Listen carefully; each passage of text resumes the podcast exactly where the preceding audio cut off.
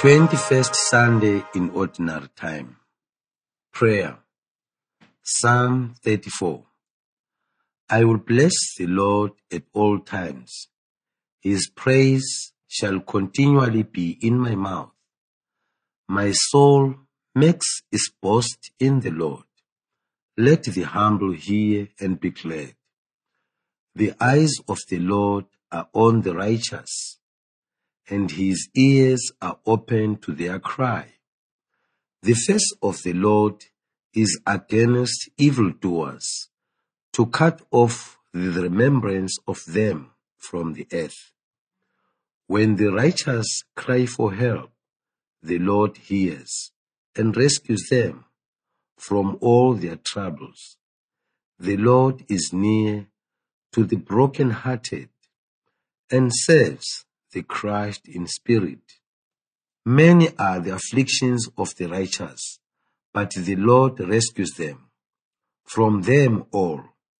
He keeps all their bones. Not one of them will be broken. Reading the Word. First reading Joshua chapter 24. Joshua gathered all the tribes of Israel to Shechem and summoned the elders, the heads, the judges, and the officers of Israel, and they presented themselves before God. And Joshua said to all the people, Thus says the Lord, the God of Israel. Long ago, your ancestors, Terah and his sons, Abraham and Nahor, lived beyond the Euphrates and served other gods.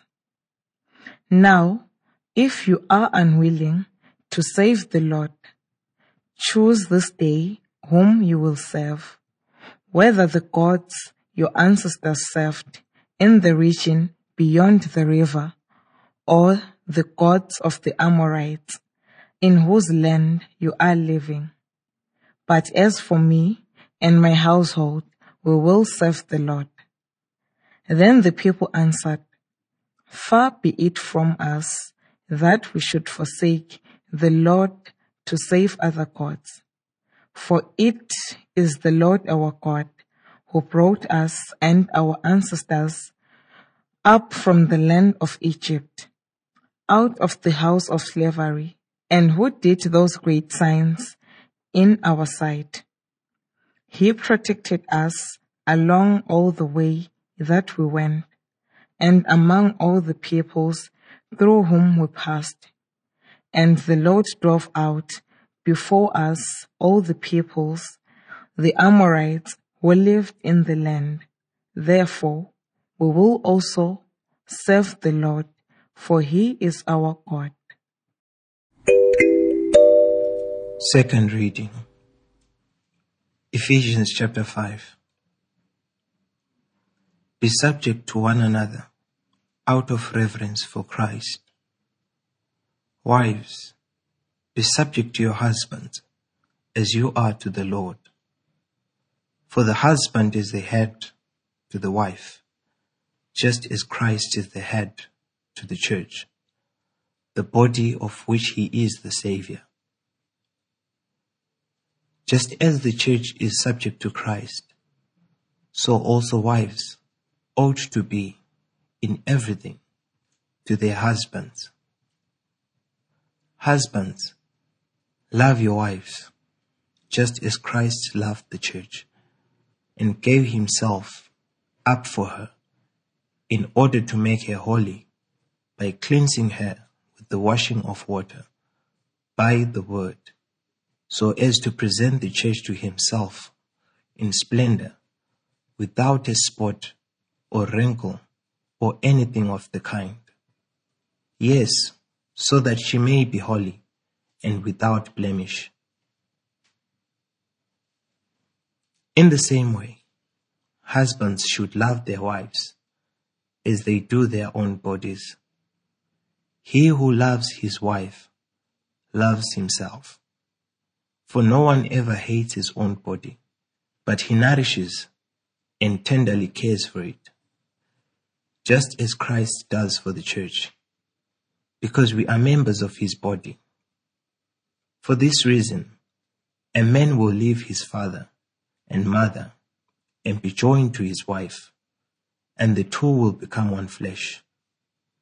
This is a great mystery, and I am applying it to Christ and the church. Gospel, John chapter 6. When many of Jesus' disciples heard his words, they said, This teaching is difficult.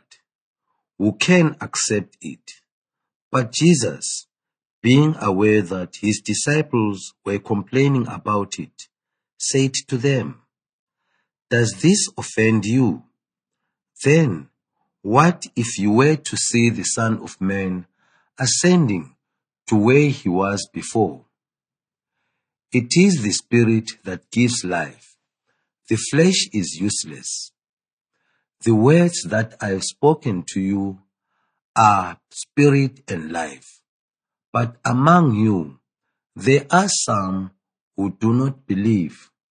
For Jesus knew from the first who were the ones that did not believe and who was the one that would betray him. And he said, For this reason I have told you that no one can come to me unless it is granted by the Father. Because of this, many of his disciples turned back and no longer went about with him. So Jesus asked the twelve, Do you also wish to go away?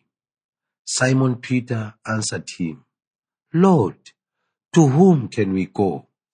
You have the words of eternal life.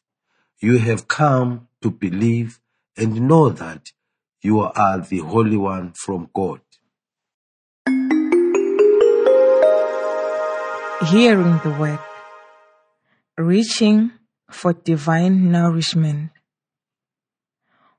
Over the last four Sundays, we have followed the Bread of Life discourse and reflected on the theme of the divine nourishment.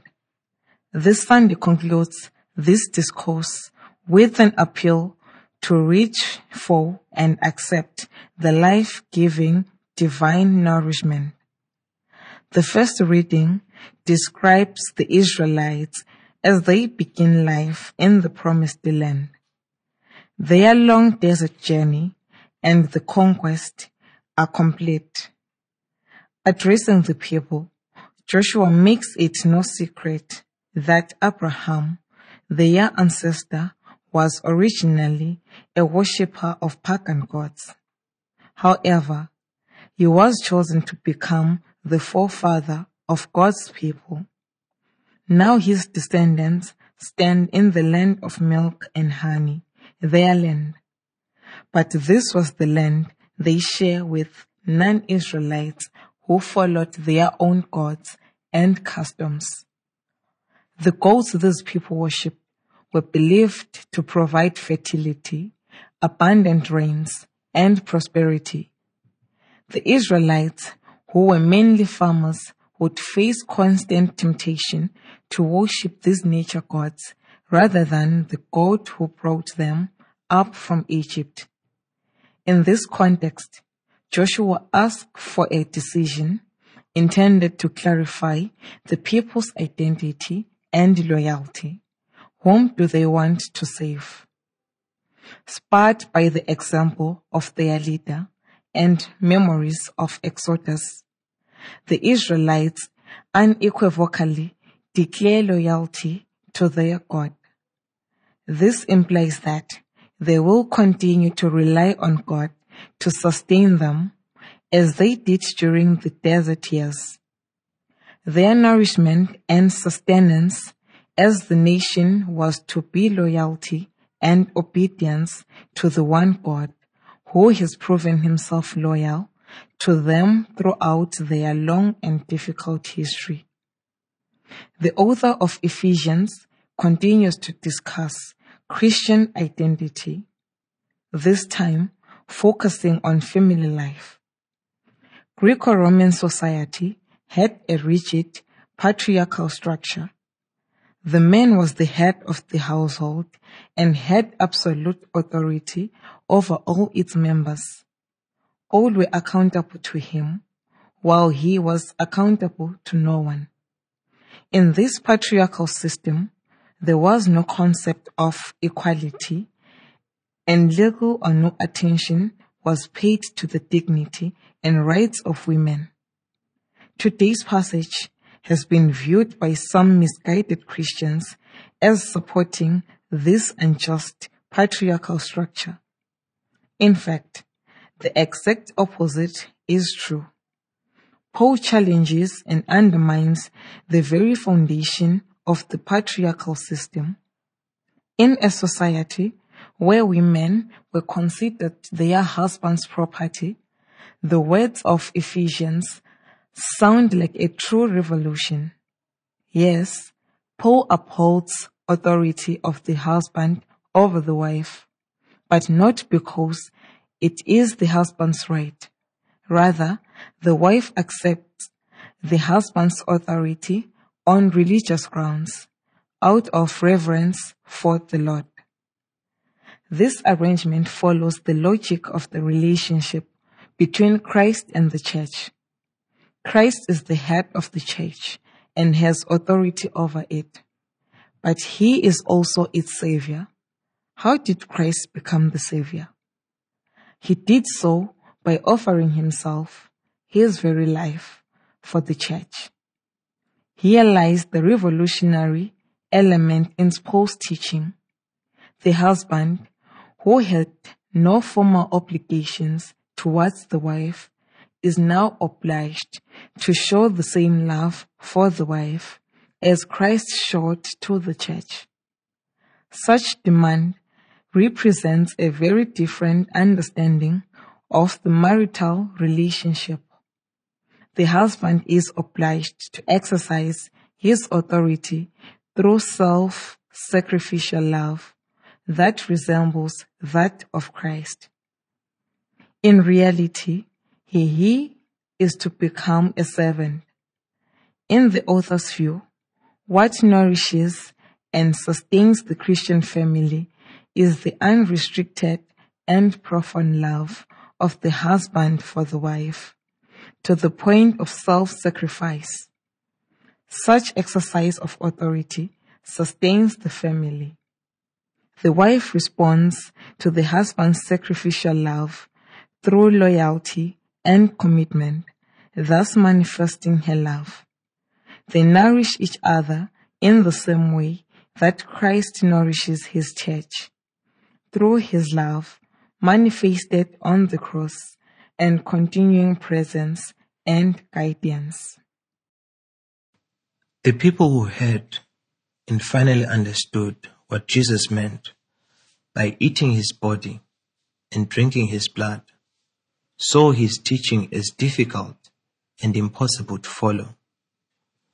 As we saw last Sunday, union with Jesus is not a matter of words, but of offering oneself in self-sacrificial service to others. Many of his disciples complained because they were not pleased with such views. To confirm the reliability of his words, Jesus speaks of his ascent to heaven, whence he came. He descended from heaven, bringing a revelation and teaching that can be trusted. His resurrection and return to the heavenly world will provide further confirmation that his words and teaching are true. They are spirit and life. His words are spirit in the sense that they offer guidance for those who believe them. They are life because their implementation leads to eternal life. To hear the words of Jesus and have a chance to respond to them is a grace given by God. But such grace needs acceptance. Judas chose to reject Jesus and his words, as did many other disciples who abandoned Jesus at this point. They were unable to accept the implications of consuming Jesus' body and blood. The twelve decided to remain and abide in him. Peter, on behalf of the group, explained the reason for their choice. They accepted that eternal life can only be reached by following Jesus and his teaching on the Eucharist and on sacrificial love. Jesus, in the words of Peter, has the words of eternal life. They also recognize that Jesus came from God as the Holy One. This implies that his words have divine authority and can be trusted. The twelve made a difficult choice, but the right choice. The Bread of Life discourse contains a magnificently constructed portrayal of the journey towards eternal life. It begins with the experience of God's graciousness in most ordinary ways, such as being fed with food for the body. Jesus did just that for the crowds. This initial sign leads to seeking something greater, life that surpasses bodily needs and the concerns of this world. To reach this greater life, one needs the nourishment provided by Jesus. This nourishment is the Eucharist, offered to believers, and a life of sacrificial love, lived in a Jesus like manner. The Eucharistic union provides the necessary strength, the nourishment needed for the journey towards heaven, which leads along the path of self-sacrificial service. Today's liturgy concludes the five Sunday long sequence of readings from John's Gospel with the motivating appeal to make a choice. Like the Israelites at Shechem, who had to choose between the true God and local idols, Christians must decide for or against abiding with Jesus through the Eucharist. This also implies a decision whether they are willing to live out the same self-sacrificing love as he did. If chosen, the love compels them to adjust their lifestyles accordingly. Paul demanded just such a turning to love from the husbands in the Ephesian community in defiance of the social norms of his time. Those who decide for Jesus and his ways as their nourishment for life will be able to rightly claim with the psalmist, My soul makes its boast in the Lord. Let the humble hear and be glad. Listening to the Word of God. As we conclude our reflection on the Bread of Life discourse, we are presented with stories of people in transition. Israelites are setting in a new land after a long desert journey. Christians in the Ephesian community are challenged to alter their understanding of the relationship between husbands and wives. The followers of Jesus must decide how to respond to Jesus' difficult statements on the bread of life. Just like these biblical characters, we journey through life and frequently find ourselves making transitions. Our bodies change, our knowledge and thinking develops. Our relationships strive or dissolve. Our faith and zeal grow stronger or weaker. Our commitments and loyalties shift. Amidst this constant change, one thing remains firm and constant. God's presence with and commitment to us. God was with the Israelites during their desert crossing and accompanied them into a new land. God led the Ephesian Gentiles to join the Christian community. God brought the disciples to Jesus and allowed them to hear his voice. God's presence was and is constant amid the transitions and changes we all go through. Many of us treat changes and challenges as threats. We fear change because it demands that we stretch ourselves and adapt to new situations. This requires considerable effort and more often than not, it is painful. In all three readings, people had to change and adopt to something entirely new. For some of them, this became an obstacle that led to falling away from God. Many disciples of Jesus abandoned him, and many of the Ephesian men did not join the church when they heard that they must love their wives with Christ-like love. Learning from their example, we must avoid making the same mistakes. Every change and challenge, as difficult as it may be, offers new possibilities. It is good to think here of those who suffer from debilitating illnesses and disabilities. Some of them fall into bitterness and despair. Others become great athletes and participate in the Paralympic Games. They become champions. For some people, sinking into the depths of alcoholism and drug abuse results in death. But some rebound from the edge of darkness and become new people, radiating life and serving others by sharing their experiences. Some of us come close to losing faith when confronted with death of a loved one. We feel that God has let us down, while nothing can take the pain and the sense of loss away. These tragic circumstances force us to take new direction in our lives. The only changes and challenges that are harmful are those we try to hide or run away from. How do we find strength and guidance to respond to changes and transitions? We have to look for divine nourishment. According to today's readings, this nourishment lies in trusting God enough to place oneself under His loving authority.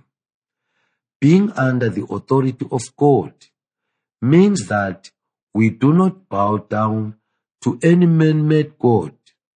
We do not become slaves to anything such as alcohol, drugs, sex, money, or power. These things give us momentary illusions of greatness, but in fact, they enslave us and take away our ability to control the direction of our lives. We also find divine nourishment through Jesus. We are free to accept his often difficult teaching on love and sacrifice, or to go away. Reaching for divine nourishment is something which each person must do herself or himself. But the offer of this nourishment is always extended to us. Let us reach for it.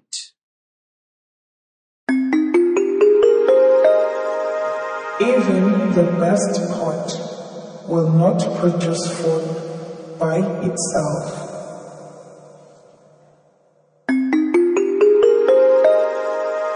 Action